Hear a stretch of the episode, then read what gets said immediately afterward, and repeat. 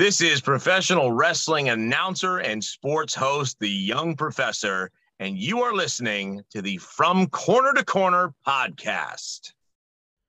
Fantasy booking at its finest.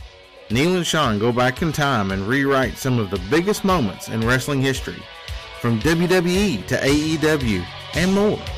Join us on our journey as we repave the path of wrestling as we know it on this episode of From Corner to Corner. Oh, you didn't know? Dun, dun, dun. You better call somebody. Oh, it's me. It's me. It's that bona fide DAD rolling once again with that Mr. BALD. But I'm not really anymore. You- You're not. You're getting there. You're headed back to the mullet land, aren't you? Mullet mania.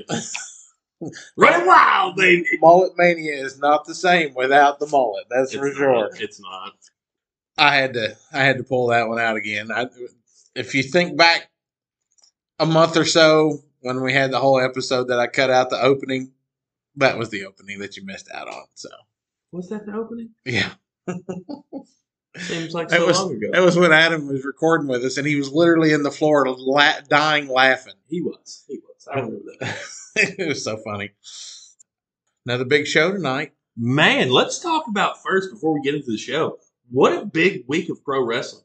Yeah, My dad, of course, is an over the road truck driver. All right. He's not home very much during the week. He was home and watched Monday Night Raw for the first time in forever. And the first thing he did Tuesday morning was call me and be like, What a really good episode of Monday Night Raw. it's good that he's missed all the previous I, stuff. was, I was like, Well, that's the first one in years. But, I mean, Raw was solid. You had SmackDown, of course, always delivers. Dynamite, you had the Battle of the Belts. But the biggest wrestling storyline of the week, I think, is TNA Impact. Yeah, And they're hard to kill 2022. they had uh, a little bit of an invasion last night, huh? More than a little bit of an invasion. I, of course, Jonathan Gresham, the uh, Ring of Honor World Champion, he defended the belt on the show and he retained. He's a phenomenal wrestler. Yeah. He's really good. But they did. They had a little bit of an invasion. You had Mike Kanellis. You had, uh, I guess he's Mike Bennett. It was only in WWE did they make him take Maria's last name. Right. Uh, Matt Taven, who's a former Ri- Ring of Honor World Champion, he's really good. Yeah. PCO was there. And then some guy, I think his name was Victor. I think. They came down during like the hardcore match that was going on and just laid everybody out. I was hoping, fingers crossed, I was hoping we might get uh, one of our future interviewees and his promotion to show up. They didn't. That's okay though. But I told you this morning, I am really excited about this invasion angle. Yeah. I think they're going to do it the right way. It's not going to be some phoned in invasion angle like what the WWE tried to pull off with the WCW. I think it's going to be a legitimate invasion angle. Yeah. Yeah, and uh, that's exciting. I mean, it gives the Ring of Honor, you know, posse something to do there. Gives them hope uh, on that part of it as well. But you know, there was there was a little bit of other stuff that happened this week too. There was a little bit. I mean, I mean, our last show dropped the day after day one, Mhm. so so we had already talked about the fact that Brock Lesnar won the title, right? Mhm. So Bobby Lashley wins Monday night, and he's going to challenge Brock Lesnar for the title. And then Friday night, he opens up and comes out and challenges Roman Reigns. So you know, Hey, wait a second. Wait a second. Didn't I say that was going to happen? you did. You did and on last week's show. You were like, "I think we're going to see this now." I said one of two things, and both of them actually ended up. they happening. they teased that a little bit, but like towards the end of the show, Adam Pearce is on the phone and he's like, "Oh, okay," and he's like, basically, he's got to name a challenger for Roman by the end of the show. Which, by the way, let's just go ahead and state this: on last week's episode, we thought Roman was going to be gone a while. Apparently, it wasn't that bad. He's back less than a week after he was found positive with COVID. That's awesome news. I didn't go on and edit anything to the show because I knew we were going to be doing this show, and Uh, who knew that Roman was going to show Well, up we on actually Friday? said on the show that we thought he'd be out to at least the Rumble right, and we thought we was just going to see interviews. Oh heck, he was back in the know, ring. Yeah, in the ring Friday night, face to face with Brock Lesnar. But he kind of shooed Brock, Brock Lesnar off. And then SmackDown goes off the air with the challenger for Roman walking in, and it's none other than Seth freaking Rollins. That's his new name, by the way. Yeah. Seth freaking Rollins. And that laugh that he has, laugh that he's got, Seth is in a good spot right now. I'll go out on a limb and say this version of Seth Rollins is equivalent to the tribal chief version of Roman Reigns. And I say that because they're doing the best works of their career, both of them. Yeah. We knew this was coming. We've talked about this multiple times on our show. Yeah. I'm telling you, we're going to start calling ourselves prophets. Right. Well, the, the funny thing about it is, is I think we kind of lean towards the the fact, and, and maybe this is where they go with it. We, we were assuming that we would eventually get back to a to a, a Seth face to challenge Roman. But let me throw this little twist onto you. Paul Heyman has stepped aside now. But has he? I'm, that's all I'm going to say. Well, I, I theoretically, we don't see Roman become the face of this feud, right? Not this quick. I mean, we only have three weeks. Right. Is, is this is this just a write off thing? This is a we need somebody to put in the ring against Roman that can look like a legitimate, And, credible. and it'll be a great match. great match. And and you said this morning, as you did last week, we're probably headed towards the brands melding back together, I think we are, right? and we think that because Brock, a SmackDown star, is now the Raw World Champion. Yeah. Seth Rollins, who was just in the Raw World Championship match, on Monday night. Uh, or sa- Saturday night, Saturday and then and then, and then the- competitor, competitor for Monday night. then the then a challenger match for uh, Brock's belt, and then shows up Friday night on SmackDown. I think they've, of course, they've thinned out the roster. Okay, Right. We featured Endeavor. Well, they had to do something since Brock won that belt. I, I that was a last minute thing. I mean, that was obviously not planned, but it's like what goes through your mind is like, let's just have Brock win the belt. Okay. So Roman's the only male wrestler other than tag teams on SmackDown. So who's going to go up against him because Drew McIntyre is out with a for- legitimate injury. yeah, for a while, right? Sasha Banks is gone now. And we talked about how decimated the women's roster was. Yeah. And I'm going to get to the women's roster momentarily Yeah. after we finish this Yeah. call. So I don't know. We got a we, we got a long way to go, and I'm glad to see that headed back in the right direction. You know, I think it's better product when it's all together. Now, to touch on that before we move on, I could theoretically see Brock lose the world title at Rumble to Bobby Lashley. Mm-hmm. Brock, being Brock, beats up somebody in the back as they're getting ready to walk out, takes, their, spot, in the rumble. comes in, wins the Rumble. Boom, we're off to the races, Roman and Brock. We can get there that way. I think you and I universally agree Roman's not dropping the belt to Seth Rollins at Rumble. No, Brock, I don't think Brock's dropping the belt to Bobby Lashley. I think it'll be a good match, as we said, if Brock wants it to be a good match. But out of the two of them, Brock's the most likely, I think, to lose his title. And I think that's unlikely. But we could still get to Brock versus versus Roman at Mania with Brock interjecting himself into the Rumble as he did the Money in the Bank a, f- a few years back. right. No, I, I definitely agree with that. So this is going to be a, a hot topic that I think we definitely are not done talking about. But I have a question, Sean. Okay. Do you hear that? Do you hear it? No. You don't hear it? No. The the forbidden door being kicked in? Oh. You didn't hear the forbidden door get kicked in? I, no, no, I didn't, but I, I I'm falling. If I could stand up, I would have done the leg kick and everything with it. Well, that's what they're saying anyway. I'm not so sure the forbidden door was kicked in. For those of you that don't know, the forbidden door is basically the WWE working openly with any other organization. Because the WWE has always been one of these companies that is perceived as a we're going to do us boo boo. I don't care what you're doing. We're going to do it. I don't want to work with you.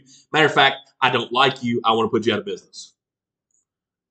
But we hear on SmackDown as they start announcing entrance into the women's rumble, which by the way, what is Charlotte doing in the women's Royal Rumble?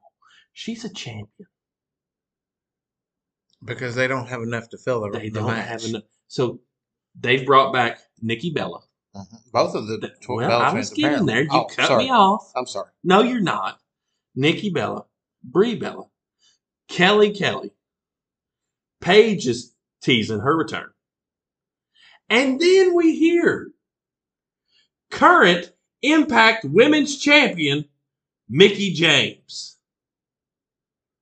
Yep. Well, then social media goes ablaze because they've kicked in the forbidden door. Well, Vince doesn't kick anything in. He may have opened said door. But I went back and looked because that's what a good researcher does, right? I remembered, I was like, and I think I even told you, I said, this isn't the first time that WWE's worked with Impact. And I couldn't remember what it was. But it dawned on me. Ric Flair, when he was inducted into the Hall of Fame the first time, was a member of TNA's roster. So they had to get permission from TNA to put Ric Flair on the Hall of Fame and show him WrestleMania. In return, Impact got to use Christian Cage for, for a show or two. Earlier, I, I, I said earlier this year, well, it's the beginning of the year. Last year, if you remember, Chris Jericho, who is a AEW talent, was on Broken Skull Sessions with Stone Cold Steve Austin on the WWE Network. hmm I don't think there's anything to this other than they needed names to fill the Rumble. Mickie wanted to do it. Mickie wanted to do it. It's a little bit of an olive branch because of the we talked about the trash bag incident where all her stuff was sent in a trash bag. That guy that did it has been fired and it blacklisted. He's not going to get hired anywhere. But something interesting is John Laurinaitis when he called Mickie, and this is all speculative. I, of course, I don't have any insider information. She said, "Well, John, I am under contract with Impact. And he said something along the lines of, if they don't care, Vince doesn't care. So if if if Scott D'Amore and all these people at Impact, if they're good with it, then we're good with it. So it's interesting. To me, who shows up in Impact? Because you would think if Impact's like, sure, we'll let you have our women's champion. My first wonder is, does she get to show up with the belt? Does she come out at the Royal Rumble holding the Impact women's title? That would be one of my she bargains. might not even be the champion by the time that happens. Uh, she, I mean, she defended the belt against uh, against Purrazzo last night in the Texas Death Match. Yeah. So she, so so she did win. Got busted open even. Women start the show and end the show. Pretty cool. But if she gets to walk out with the belt, I will then lean towards the door being opened. Okay. Right. I agree. I don't think she gets to walk out with the belt either. But I wonder who do we see from the WWE roster that shows up on Impact? Logically, I go to AJ Styles. Yeah. And it could be something as simple as he shows up to help the Good Brothers out. Simple enough. But I do think that we will see a WWE talent on Impact. Now, some people believe this is the WWE's way of trying to one up AEW. They think that they're going to work with Impact to build Impact up to the number two spot to try to overtake AEW. you got to love the conspiracy theorists. Conspiracy Right? theory. Well, Well, here's the thing. But the the that's a great thought. Thought, yes. But Impact doesn't have TNT or TBS or a home that everybody can tune into. And I, when I say everybody, I mean the majority of the people where they can get a million type viewers on a weekly basis. They can't. So unless the WWE unless the WWE is going to somehow figure out how to get them on TV as well, then I would not buy that as a potential thing. And that's exactly where my mind goes. Yeah. They don't have a legitimate TV deal. Right. AXS TV is not a legitimate TV deal. Right. Okay. If you're not part of the basic cable package, if I can't pay the bare minimum on any TV streaming service or sign up any TV you sign up for, if I can't get the minimum package and get your channel, then you're not a legitimate channel. Right. Okay. So I agree. But something that is, I think, being overlooked. One, impact is all over social media. That's all anybody talks about. Well, I mean, I saw earlier um, Jordan and Grace and a picture of uh, her, her boyfriend, fiance, the the Husband, though. Gresham. yeah Gresham, with a comment said, "Please stay." Right. so So here's who's benefited. Impact in the last year has worked with AEW. It now looks like they're working with WWE. They've brought in very wisely Ring of Honor talents, hopefully to play out this invasion angle. Impact is hot as fire right now. Yeah. All they need is a the- place to watch it. is the television network. Yeah. That's all they need. I mean, you can watch it on the app. You can watch it on FITE TV a week later. I was gonna say you can watch it. You can watch it on their app through FITE TV, But that doesn't behind. gain them steam. Right. Because by the time you can watch it, You already know what. you it already know what happened. Yeah. Right? So, I do think we are getting to the point where we could see Impact talent showing up on WWE television. I think we could also see that reciprocated with WWE talent showing up on Impact pay per views. I don't think they show up on their weekly tapings. I think it's only pay per views. Are we close to AEW and WWE talents working together? Not so fast. I think there's too many egos in place for that to happen. Tony Baloney. Vince McMahon. I think there are a lot of. I think there. I think it's got money written on. I mean, you.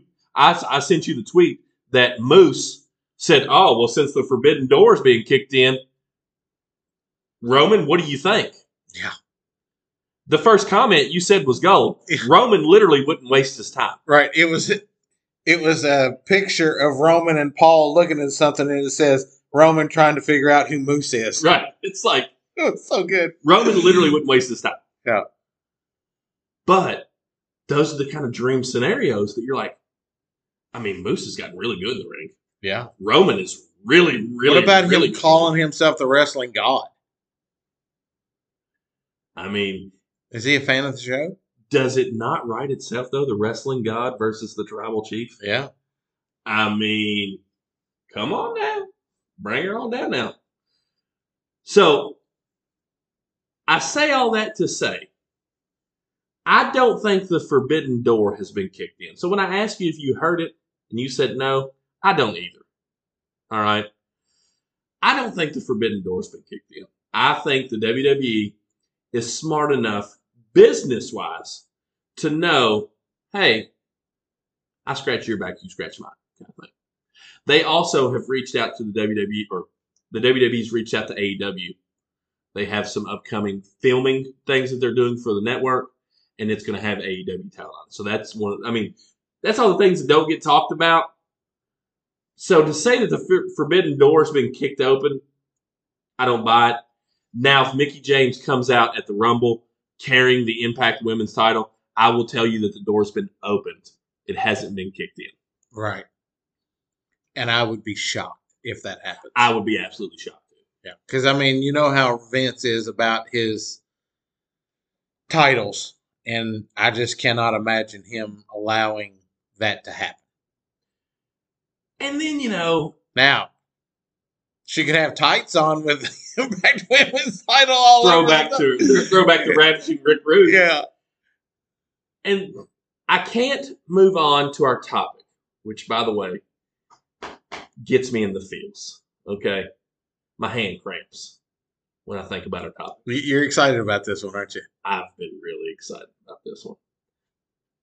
If you watch our live TikTok or follow us on TikTok, you'll see my action figure, my Galoob action figure of the guy.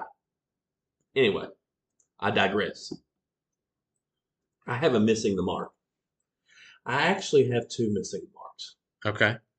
And I know we didn't do it last week, and it's it kind of became a kooky like thing that we were doing all the time, and then sometimes it felt forced. And I think we've just decided that it's going to be a natural thing. If we come Right. up with something throughout the week, we're going to have a missing the mark. If we don't, then we just don't have one. Right. And I know this is going to be a big shock to everybody, but my missing the marks, both of them actually, have to deal with Tony Baloney. I mean, who would have not seen that coming? Right. So my first missing the mark is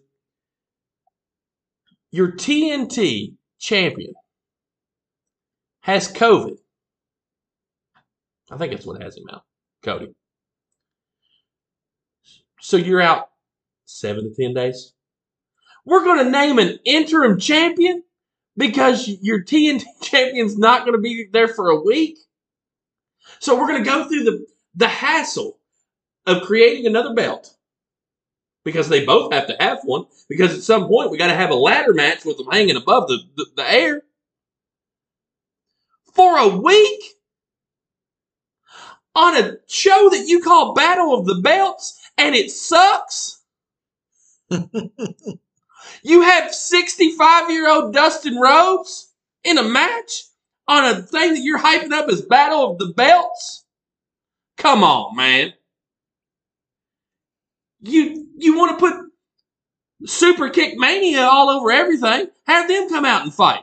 They sure they can put out 47 super kicks. He's all tore up doing a Canadian destroyer off. You're 65 years old, man. I wish you all could see his face. He is fired up. And it's a good product. But they do stupid things. You know what it makes me think about? what? Do you remember when we did the blunders episodes there for a few weeks Yes. and we talked about how towards the end of their run they didn't have a plan further than one week It out? was week to week.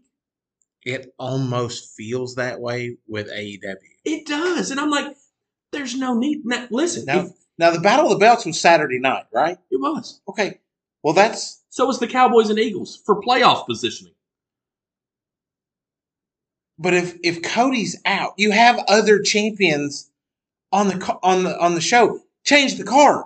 Jade Cargill just won your TBS title. Let her defend it. Yeah. Yeah. And if you want to have a match, have a match between. I think I honestly think it was Sammy Guevara versus Dustin Rhodes. Have them go at it to see who's the number one contender. So did Dustin fill in for Cody basically? I guess he carried the Rhodes name. Well, then you have Ricky Starks, who might as well be Ricky Martin. Maybe not even Ricky Starks. Dante Martin. I don't. I don't even know the guy. Comes down, and all I know is Scorpio Sky made a tweet about him looking like he's wearing mom jeans. Said Sammy Guevara got slapped in the face by a man wearing mom jeans. And then they're like, and this guy's staked his claim to the to the TNT title, and it's they're gonna fight next week. And I'm like, but Cody's gonna be back. Why why are we painting ourselves into corners? Tony Baloney.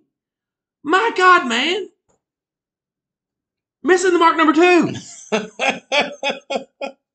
Tony Baloney, for the love of all things holy, get PR people in place.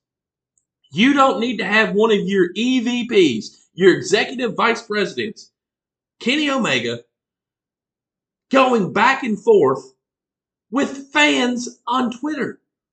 You're the face of the company. You were the longest reigning AEW world champion in history. Lay off the Twitter. Nobody cares. You don't see Brock Lesnar tweeting. You don't see Roman Reigns tweeting. You think, I mean, they all have Twitter. You don't think fans get on their pages and talk smack? Of course they do. That's what fans do. But it's not a good look when one of your faces of the company and your executive vice president, which basically is just a fancy term to say he's one of Cody's boys, is talking smack and going as far as to call a fan a pedophile because he has his daughter in his photo with him. And then when the guy says, Yeah, good try, that's my daughter, he goes on and says, Yeah, I'm sure the boys in the slammer will love you. That's not necessary. It's not No. necessary, man. Lay off the Twitter, dude. Take the higher road there. And then if and, and then he wants to he, he wants to claim he hates Jim Cornette. But every other tweet he puts out is about Jim Cornette. Jim Cornette calls him Twinkle Toes and tells him that Twinkle Toes needs to focus on wrestling because his matches are crappy. Jim Cornette's words, not mine. Actually, Jim Cornette's words are more colorful than mine. Uh, yeah, we, we we're a clean show. We can't refer to those types of language on this show. Right. But stop worrying about what Jim Cornette says on his podcast. Right. Stop worrying about what some Joe Schmo has to say about your match. Right. You don't care. You're getting paid. You've been the longest reigning world champion in company history. You've traveled the world doing professional wrestling. He's off after his surgery. He's bored, I guess, looking for something to do. Stick to the video games. Right. Tony, I'm begging you, man, hire some PR people. And I know that Vince gets a lot of criticism for filtering and censoring his wrestlers. But you don't see this kind of stuff happening with WWE guys. Vince shuts it down. Yeah. I mean, I understand that part of the draw for AEW is, you know, they get that avenue to be themselves. Yeah, but I also am running the business. Like, not only are you making yourself look bad, you're making the company look bad. Yeah. I'm all for, you know, saying what you think and all. There's times and places for it. And I think Omega is teetering, if not leaning on the taking it too far. Yeah. So those are my two missing marks. I gave AEW enough love last week during during the cornies. Okay. right. Yeah, so you had to balance the universe back out Yeah. this week. yeah. Everything was all lopsided. The Well, I mean, You know, Adam Adam was texting us going, Who is this Neil? I love this Neil. Well, Adam, there he goes again. So, I'm back. it- it's all gone. So so on to this week's topic. Woo! We have taken mm, probably the last six to eight weeks and really kind of been off of what our regular format is. Right. And I hope that that's okay because we just, what was it you said earlier? It's like, look, we're still kind of trying to get our footing to figure out what's the best avenue, right? Right. If we're going to make changes, we make changes now. But the whole point of our show is to do fantasy booking. Right. So today's topic kind of reverts back. To episode numero uno. Yeah, yeah. We're going the opposite direction. Instead of turning Hogan heel, We're going to turn him face. No, I'm just kidding. Just kidding. We're going to say that in 1991, when Jim Herd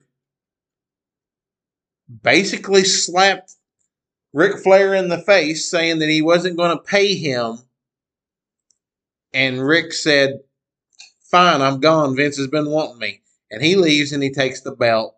And the next thing you know, he shows up in the WWE with big gold. And he goes on to win the title at the 92 Royal Rumble, which is where we started this show. We're going to rewind just a little bit. And we're going to say that Ric Flair and Jim Herd don't have the problem. Ric Flair gets his payday and he stays in the WC, WCW at that point. And we want to look at this as an angle of what happens in WCW. We obviously know that if Ric Flair doesn't go to the WWF, he doesn't win the Royal Rumble, he doesn't become the champion. We don't really want to go down that road. That that could be a topic for another show because it's really hard to drive the road down the WCW road and the WWF road both. We want to focus more on the WCW part of it, but we know that it affects the WWF, And we'll cross that bridge at a later date. right? But this is the this is the WCW road. What happens if he stays? He gets his extension. He gets his payday that he wanted. He stays champion, and then moves forward into '91 and '92. We're not going to go real far into the future with it. Just kind of some looks at it. The number one thing that I'm thinking of, if this happens, like you said earlier, Ron Simmons probably doesn't get his title reign. Right. Ron Simmons ends up being screwed, to lack of better words, in this in this deal. He became world champion uh, with the WCW heavyweight title because him and Luger ended up in the finals of a tournament. But let's let me Basically, a vacated tournament, right? right, Yeah. for a made up title. Yeah. But let's backtrack just a little bit. Okay. Part of the fallout between Ric Flair and Jim Herd was Jim Herd thought Ric Flair was too old to be the face of the company. Okay. This is the same Ric Flair who wrestled until the 2000s whenever Shawn Michaels retired. He, Yeah. he went away and then he even wrestled in TNA after that. Like, Yeah, I mean, So- this is 1991 prime Ric Flair. right. I mean, we're talking Ric Flair. If he's not at the top of the game, he's pretty darn close. Okay. So, I mean, we haven't even gotten, we're years away from the 83 weeks, and he's relevant then. Right. So Jim Herd comes in and he's like, Yep, Rick's too old to be the face of the company. We need to move on. Well, Rick's like, I'm the cash cow. Okay. I know my worth. Here's my number. Jim Herd comes back with a number and says, Well, this is what we're offering. Oh, yeah, by the way, we're changing your gimmick. They wanted him to have like this gladiator type gimmick and he was basically going to have to have a haircut and get an earring, and it was going to be real bad. Now, with that being said, Ric Flair has come out and said that one of his biggest mistakes he felt was leaving in 91. Yeah. He says he wished that they could have worked that out. Yeah. I think they probably could have, but they were both very strong headed, and neither one of them was going to budge. Well, and I mean, Ric Flair was NWA Mhm. that transitioned into WCW. Right. Okay. I just looked it up. Do you want to know how old he was in 91? I'm going to guess he would have been 40 years old. He was 42. 42. AJ Styles is 42 years old Right. right, now. Robert Roode is 44 years old right now. Right. Okay. AJ Big- Styles is as good now as he's been his whole entire career. Yeah. He might not be the physical, physical specimen he was, but his ability is still the same. Right. I mean, Randy Orton's around 40, 42 years old, I think. Right. Ric Flair wasn't too old. Right. Well, He and, was right in his prime. and this was before AJ Styles is a high flyer. Yeah. Like Ric Flair's not a high flyer. His skill set is what led him to wrestle as long as he did. But I, I digress. So let's say Flair works out his differences. Okay, they work it out. He teases, you know, well, I'll leave, I'll leave, I'll leave. Eleventh hour, he resigns. He's still the world champion.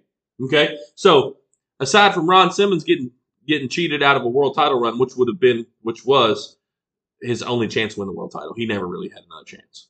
I felt like when he first came to WWF, he was very under underutilized. I think they could have pushed him higher. Again, topic for another day. But Ric Flair has the has has the title.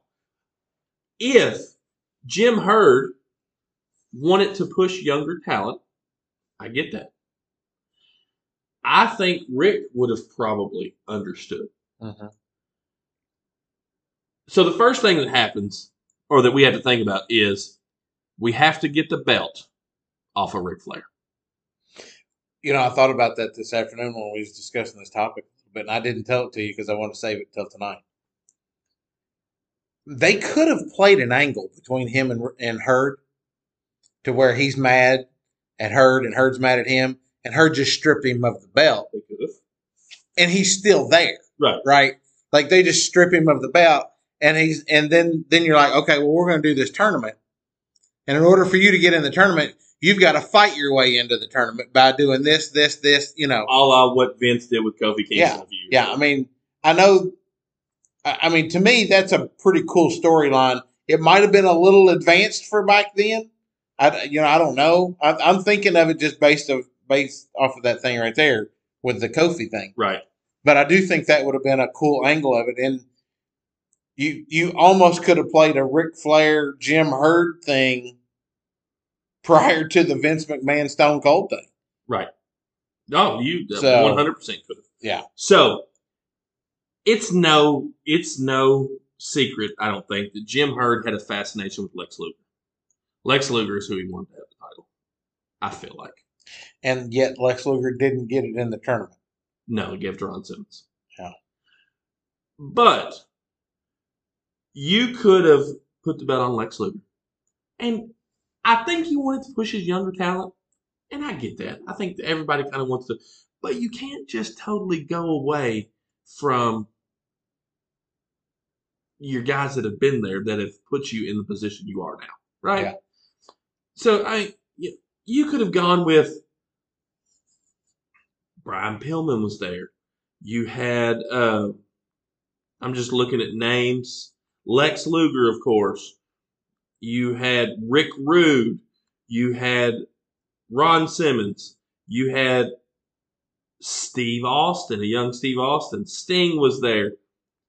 Here's a name. Here's two names for you: the Diamond Stud and Vinny Vegas. I didn't realize that Rude was there that early. Okay, well, Rude's getting ready to play into the into the storyline actually.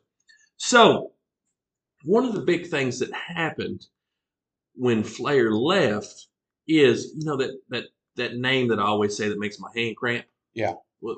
The Four Horsemen. the Four Horsemen, the greatest faction in professional wrestling. Well, if Ric Flair's not there, you can't really have the Four Horsemen. Right.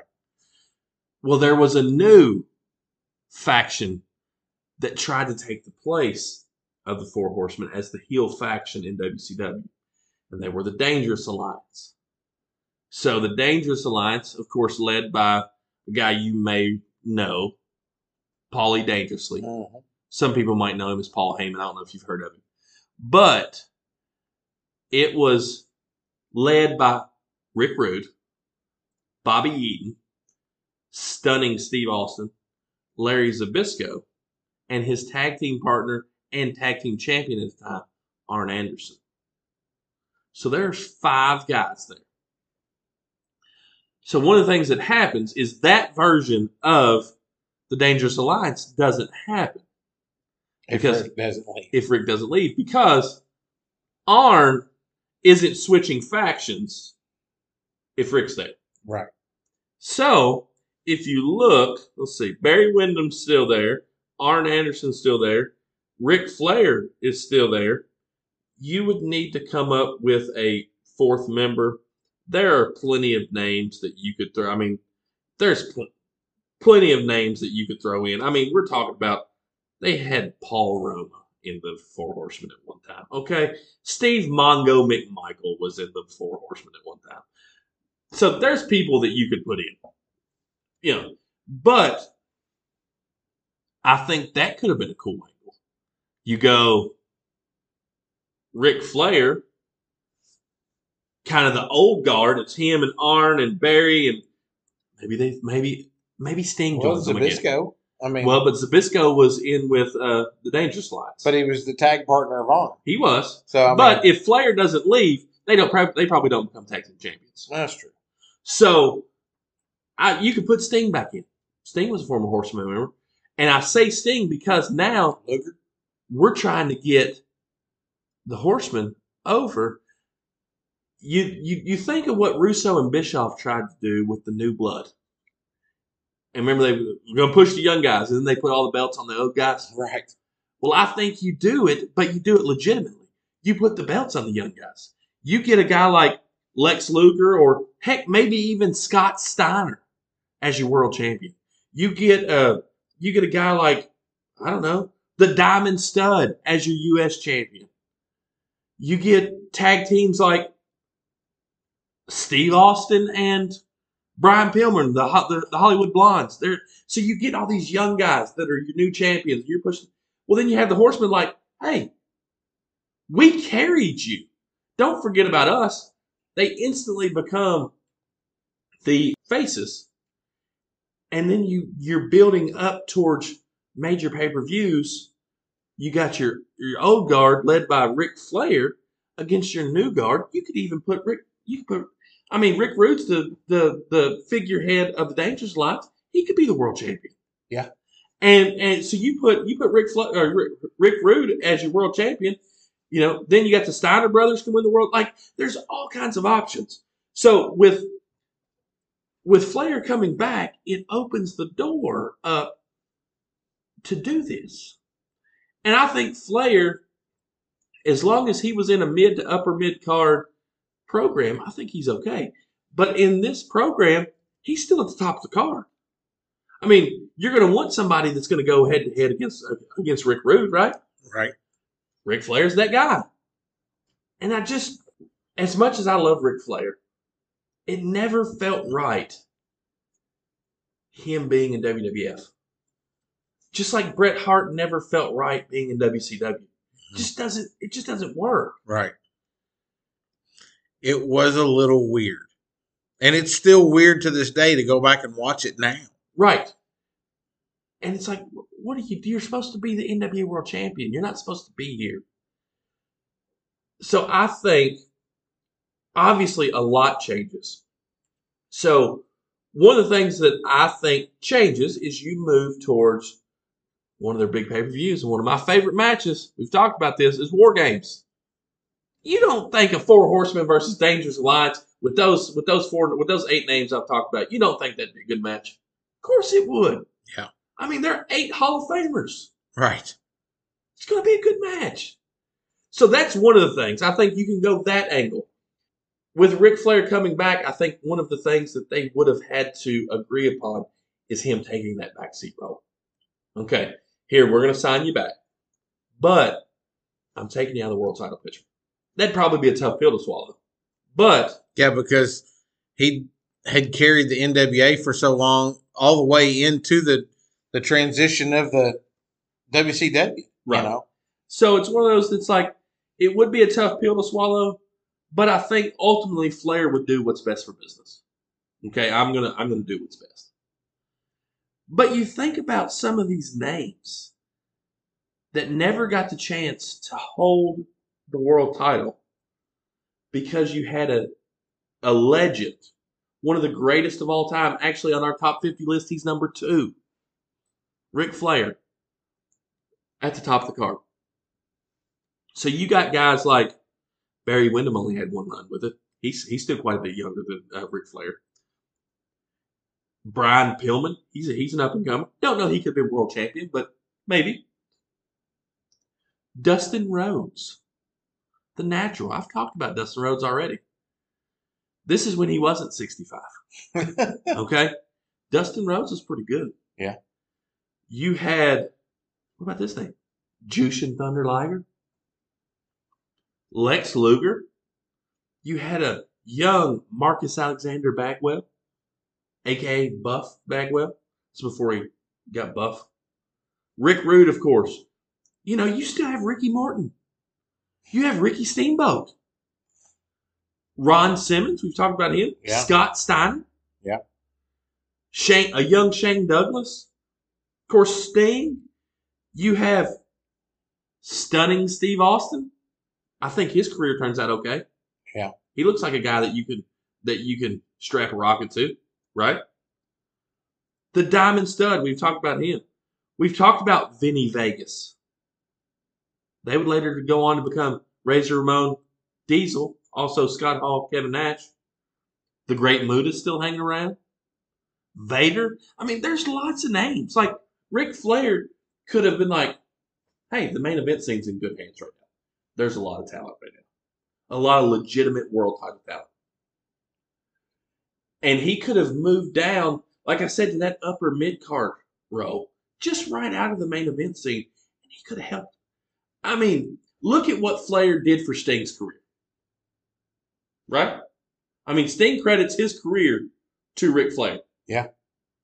Ric Flair also gives Sting just as much credit. You don't think Ric Flair working a program with Steve Austin would have done great things for him early in his career? Yeah, unfortunately, I don't think WCW saw Steve Austin that way. They did not. They They, They saw were- him as a I mean, middle of the card TV title well, type he- dude. You know, he, he held the U.S. title. Yeah. And he was in, his understanding is he was in the running to be pushed for the world title. And then they basically futured endeavored him. They said, uh, we see nothing here for you. Yeah. Oops. two pretty big misses by WCW. So far, I mean, big Me- misses. Me- mean Mark and Stone Cold, I mean, there's two of our top six. I mean, there's also a guy by the name of Terra Ryzing that uh, was in WCW, uh, and he went on to do. I mean, he he, he had an okay career when he Yeah. left Yeah, some dude named Triple H. Triple H. Yeah. So I mean, eh.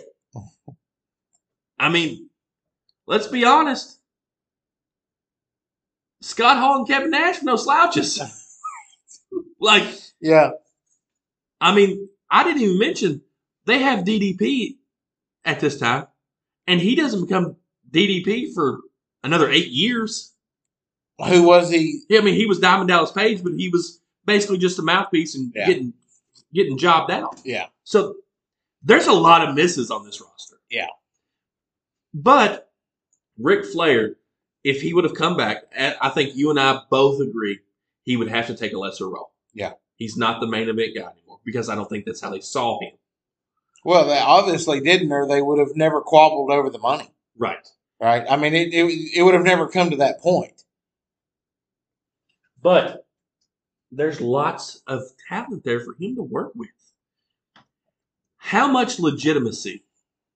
Well, let me rephrase the question. When the current version of the U.S. title, when did it feel most legitimate? And when I say current version, I mean in the. WWE. When John Cena had it, When John Cena held the U.S. title. Yeah. And he did his weekly yeah, challenge. Yeah. How much legitimacy does Ric Flair in 1991 and 2 give the U.S. title? a lot. A lot of legitimacy, right? Yeah. I mean, But I just don't. I just don't think you can look at Ric Flair after being the world champion for so long as him like backing off to a mid tier belt. It just doesn't. I like, like I just don't think that you can see that happen. and I don't think he would ever do it. oh, I, I think he's too ego driven. Yeah. And I don't think he would ever do it either. But that still doesn't change the question that had he decided to do it, he could have one been the greatest U.S. champion of all time. Yeah, no doubt. and he would have made that belt very legitimate Yeah, because when you attach a name, and that's always puzzled me. Why your big names? don't ever go after those the mid card belts. You think about The Rock, you think about Triple H, you think about Stone Cold Steve Austin, you think about Bret Hart. All four of them. Held the Intercontinental belts. But then once they won the world title, they never got went. We're back Yeah. in the Intercontinental. Right. And a lot of that has to do with popularity. Yeah. But there can only be so many people in the top program. Right. And it's like, hmm, let's see. Would I rather be put in some thrown together tag team match and hold the tag team titles 40 times? Or would I rather do some legitimate work as the Intercontinental or US or whatever your mid card title is? And I think I would want to be, I'd want the mid card belt. Mhm. And back in the day, in this era, when you were the mid card champion, you were the number one contender for the world title. Yeah. So you think about it, it's like, I mean, that's what being. We've talked about that on the Ultimate Warrior uh, shows. Was being the Intercontinental Champion made you the number one contender, same thing with the U.S. title. right? So it is the furthest thing from the truth now that it could be. getting back to Ric Flair and the U.S. belt and your storyline, where Jim Herd just gets so fed up with Ric Flair, he strips him of the belt. Then he puts all these insurmountable t- tasks in his way, right? Which Ric Flair, the way that I would book it is I would have Ric Flair get past every one of them until the very end.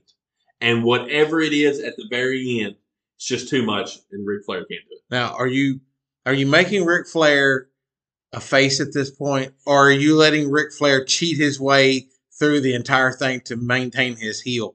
I think it can be a combination of both. I mean, He's because always that would be the ultimate Ric Flair thing: is go through all of these things and cheat doing every single one of them. right. I think it has to be a combination of both. Yeah. The problem with all this is, is I'm assuming in nine, and you know what happens when you assume. Yeah. I'm I'm, I'm assuming in 91, 92 that WCW has a weekly television program. Yeah. They do kind of. Well, they had Saturday night. Saturday night, they, the Saturday night main event. Yeah. But I would basically, I'm turning Jim Herd into 1998 Vince McMahon. I am Jim Herd is no, no. You're out. Okay, fine. You went in? Then tonight you have to fight Vader. Yeah. Oh, okay. You beat Vader. Then tonight you have to fight Doctor Death, Steve Williams, and Terry Gordy in a handicap match. Yeah. Oh, you beat. Okay. Then tonight you have to fight Sting in a submission match. Like, Yeah. I'm just stacked deck, and finally he ends up he he, he ends up lo- losing, and ultimately he doesn't get the belt. Well, Ric Flair in ultimate Ric Flair fashion is going to find his way back into the world title picture. Cue the U.S. title. Right. Man, I think the storylines there that could have been told had I mean, we knew at that point that WCW was great at telling stories. One of the things they did very well was to was tell stories. Yeah. So, and I was thinking, you talk about Larry Zbyszko. I think Larry Zbyszko could be the fourth member of the Horsemen. I think you could go Flair, Windham, Anderson, and Larry Zbyszko in the Horsemen, and then you would put Rude I mean. Zbyszko was in the Horsemen at one point, wasn't he? maybe for a cup of coffee. Yeah. But so you would in the Dangerous Alliance, you would go with Rude, Bobby Eaton, stunning Steve Austin, flying Brian. So you would keep the Hollywood Blondes together, and then you could have the Hollywood Blondes feuding with uh, Anderson and Zbyszko. I think that works. Yeah. But I digress. So then you get Ric Flair back in the U.S. title picture. So you get him working with some of your some of your up and comers, but also moving him out of the world title picture for the time being, giving some of those young. Listen, I love the Steiner brothers as a tag team. Scott Steiner ended up after he got juiced, ended up getting pushed in the main event picture and become a world champion. I think Scott Steiner in 91, 92 could have been a legitimate world title contender. He was he had the look, he had the physique, he could go. Now what does that do for Rick Steiner? Probably nothing. Right. But eh, you know, sorry, sorry, bro. Another one of those You ever notice that the tag teams always has one really good guy and the other one is just, eh, You're right. you know, and it, it's still. I mean, it's it's like that today. Well, we say all the time that the worst thing that can happen to the Street Profits is Angelo Dawkins get hurt Yeah. because Montez Ford has superstar written all over it. Yes. Anyway, Montez Ford's not the topic. Right. So, Ric Flair, that's what I would do. Yeah. In a perfect world, I would have him resign. Okay. We have the new blood, the new guard. You have your young guys, uh, younger guys that kind of get pushed to the top. Ric Flair, the horseman, they feel like they're being pushed out. They kind of buck up. They could they could turn face. You keep them heel. I mean, it, it doesn't necessarily matter. Right. But I would have Flair get just every every chance, throw another block in his way, throw Yeah. another obstacle, throw another block, another obstacle, keeping him as far away from the world title as you could. Ultimately, it comes back around. Ric Flair, he's smart enough to know. Well, you know what? I tell you what I'm going to do. I'm going to win the U.S. title. Wins the U.S. title. Boom. He's instantly the number one contender for the world title at that point because that's how titles work back then. And then, I mean, the big payoff has to be with Flair going going over and getting the world title Right. back. Right. Um, and and and ultimately, Jim Herd was terrible. He was really bad. Uh, He, he, he really hurt the company. they were coming off their best year ever in '89, and he nearly killed them. Yeah, because they had just made the transition from NWA to WWE or WCW. Right. And like you said, had the, the record the record year, you know. So, I mean, it changed the trajectory of a lot of things. Um, I mean, in the grand scheme of things, Flair was in the WWF for less than two years. he was, and in those two years, but and, and as we'll talk about on a, when, when we do this show, but from the WWF point of view, you know, the guy that gets Ron Simmons in the WWF side is the Undertaker. Yeah. Because the Undertaker doesn't win the world title if Ric Flair's not there. Right. And then the title doesn't get vacated if Ric Flair's not there. Right. So the Undertaker gets kind of pushed out, and he probably gets put in some. I mean, you know, Ted DiBiase probably stays a singles wrestler longer, and then he gets put in some kind of goofy tag team with IRS, and they're known as Death and Taxes or something. but he's the one that ultimately gets get, he he gets the shaft. So, but I say all that to say, both companies would have been fine either way. Right. They both were loaded, I mean, With WW. WWF still had Hulk Hogan, right? and WCW would have had Ric Flair. Right. You know. And you know, and I want to do a show sometime. You know, we did, we've done this show. Do you know what the follow up to this show I think would be? Would be us fantasy booking WCW without Ric Flair, doing it an appropriate way. Because I, again, Jim Herd was in charge. He was he Yeah. was a goof. Yeah. But what really should have happened when Ric Flair left, and definitely could have happened with Ric Flair there, is they could have used Ric Flair, either him leaving or him being there, either way, no matter how you look at it, to really elevate their younger talent. I mean, when you have a guy that is goes on to be Stone Cold Steve Austin, he's the, the talent was always there. Yeah. They just didn't believe in him. I don't know what it was, but you have you have that guy there. You have Scott Hall. You have Kevin Nash. I mean, those are three pretty legitimate contenders. Yeah. And I mean, that's not that's not considering that you have a young Brian Pillman, you have a young Chris Benoit, you still have Sting there, you have Luger, Vader, maybe one of the most dominant big men of all time. Muta and Liger, they can like the fact that I'm looking at their January 1st roster from 1992, and I'm like, Hall of Famer, Hall of Famer, Hall of Famer, Hall of Famer, Hall, like, what are we doing, guys? Right. Stop. Sometimes It was all Jim Herd. well, and as tends to be with WW with WCW, most of the time they can't get out of their own way. Hmm. Fast forward 20 plus years, 30 years. It's almost exactly the same way on AEW. Right. And I mean, like, you just, they just can't get out of their own way. I think that way. just shows a lot about the longevity of the WWE and Vince McMahon and and the vision that he had. And Right. How, and and how it's you know, he's evolved, but it's never really changed. His vision's kind of been the same.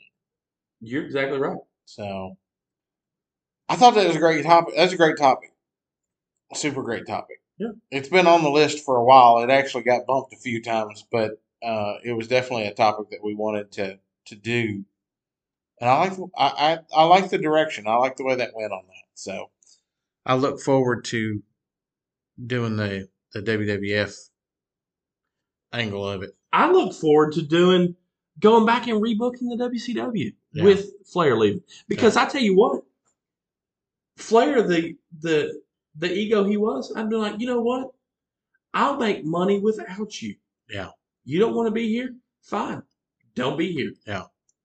But I mean, to me, the most obvious name to put the belt on at that point would have been Sting. Stinger Luger. Yeah. I mean, probably Sting makes the most sense, but I mean, there's there's tons there's tons of possibilities there, and you know, and and and I think we're we're both kind of just glossing over Ron Simmons. I think Ron Simmons could legitimately be a Yeah, well, and and Ron was really good when he did do it. You know, I mean, it was it was great, definitely on that part of it. So another great episode. We in the new year and rocking and rolling. well. And what about the exciting news we got this week about our official sponsor, Nut Scrub? Yeah, We're getting ready to set up, guys. Listen to me now. I want you to listen closely. Turn me up. Put the phone down. Turn me up. All right. We're getting ready to open our online store where you can go in and buy exclusive nut scrub products. yeah. So I know you all want to try it. You want to get clean from sack to crack. I may have said that backwards. If I did, I apologize. Oh, you're right. Don't go out and buy it till we tell you that the official from corner to corner nut scrub store is open. But when it is open, you will be able to go to and we, and we'll have links posted all over the place. You'll be able to go to our store and purchase nut scrub. Yep, for sure. Well, you want to give us the other sponsors on the way out the door? our friends of the show, as we like to call them, we definitely would be. Yeah, I mean, we wouldn't be anywhere without without the friends of the show. So those friends are Crouch Family Bakery, Bread Claws, Slinging Bread Daily. We got Darren's Dashing Dinners and Computer Repair, and of course, the excellence of execution in terms of white bread, Heiners. And we did tell you we'd give you an update. Darren did wind up beating Neil, unfortunately. So congratulations, Darren, Stupid Ja'Marr Chase. to winning the fantasy football championship. So, guys, we'll see you next week. Stay safe, friends. That wraps up today's episode. We want to say thanks to all of our listeners. Without you, none of this is possible. If you haven't had a chance yet, please go out and leave us a five star review on your favorite platform. Make sure to check us out on Facebook at From Corner to Corner, on Twitter at Corner to Corner PC, and on TikTok at From Corner to Corner. You can always reach us on Facebook or on email corner to corner pc at gmail.com. We love you all and we'll see you next time.